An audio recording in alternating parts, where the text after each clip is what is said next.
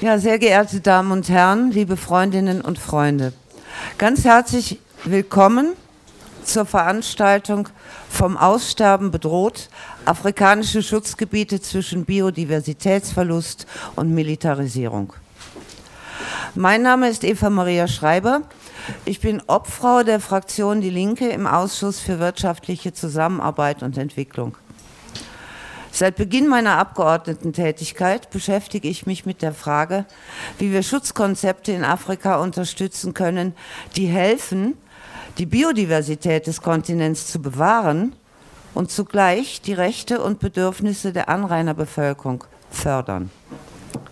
Heute Vormittag haben wir über diese Frage bereits im Ausschuss diskutiert. Und ich freue mich sehr, dass wir heute Nachmittag ausführlicher Zeit haben, darüber zu sprechen. Und dafür bedanke ich mich ganz herzlich bei den Veranstaltern Brot für die Welt, Rosa-Luxemburg-Stiftung, Gesellschaft für bedrohte Völker, Ökumenisches Netz Zentralafrika und der Taz. Eine ganz besondere Ehre ist es uns, dass wir die UN-Sonderberichterstatterin für die Rechte indigener Völker heute bei uns begrüßen dürfen. Victoria Tauli Corpus setzt sich in ihrer Arbeit intensiv mit dem Verhältnis von Schutzgebieten und lokaler Bevölkerung auseinander. Es ist daher eine große Bereicherung, dass Sie heute bei uns sind. Herzlichen Dank.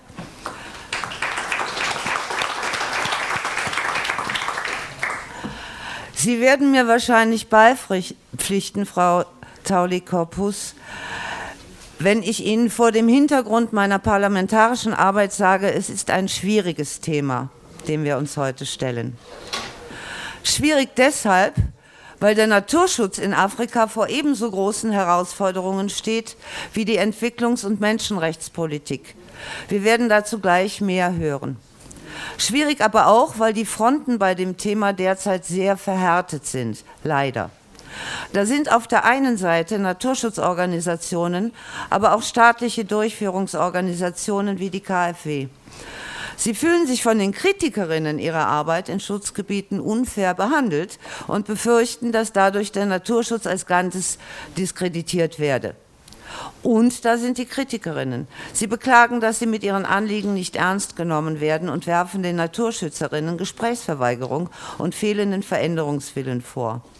Kurz gesagt, ein konstruktiver Dialog zwischen beiden Seiten findet derzeit leider kaum statt. Die heutige Veranstaltung möchte einen solchen Dialog wieder in Gang setzen und ich hoffe, dass, da, dass das auf fruchtbaren Boden fallen wird. Die Voraussetzungen dafür sind einerseits gut. So kommen heute Experten aus unterschiedlichen Fachbereichen zusammen. Besonders hervorheben möchte ich, dass sich der WWF Deutschland bereit erklärt hat, an der heutigen Diskussion teilzunehmen. Danke, Herr Heinrich, dass Sie da sind.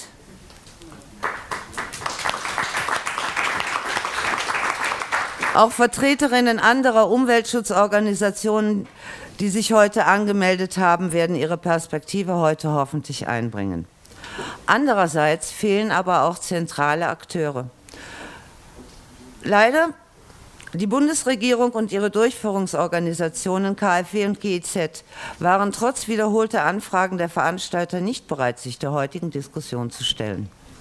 Das ist schade, denn zu besprechen gäbe es einiges. Die Bundesregierung hat alleine im Kongo-Becken in den letzten 15 Jahren eine knappe halbe Million Euro in Schutzgebiete gesteckt.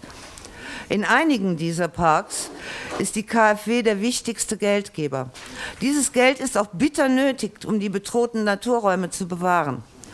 Zugleich mehren sich in den letzten Jahren Berichte, dass die lokale Bevölkerung diese Schutzgebiete immer wieder als Bedrohung erlebt, und zwar in dreifacher Hinsicht. Zum Ersten die Bedrohung ihrer Rechte, wie das Recht auf Land, auf Selbstbestimmung oder auf Mitsprache.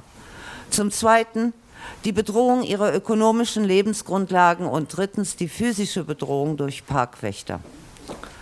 Als der parlamentarische Staatssekretär aus dem BMZ im Ausschuss mit diesen Problemen konfrontiert wurde, antwortete er, beim Naturschutz gibt es eben Interessenskonflikte, die müssen wir aushalten.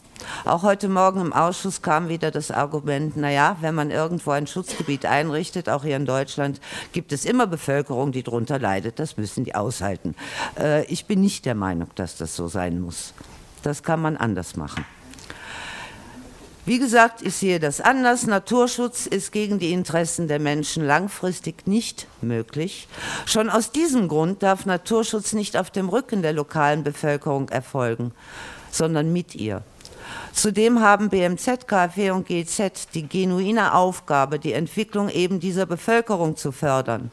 Und dieser Aufgabe auch in abgelegenen Schutzgebieten nachzukommen, ist die rote Linie, hinter die die deutsche Entwicklungspolitik nicht mehr zurückfallen darf.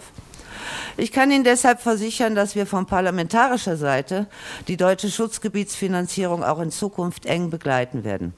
Und jetzt freue ich mich aber erstmal auf einen spannenden Nachmittag mit Ihnen allen und übergebe an Imke Friederike Thiemann-Middleton, die uns durch den ersten Teil der Veranstaltung führen wird. Ich wünsche Ihnen allen einen schönen Nachmittag. Dankeschön.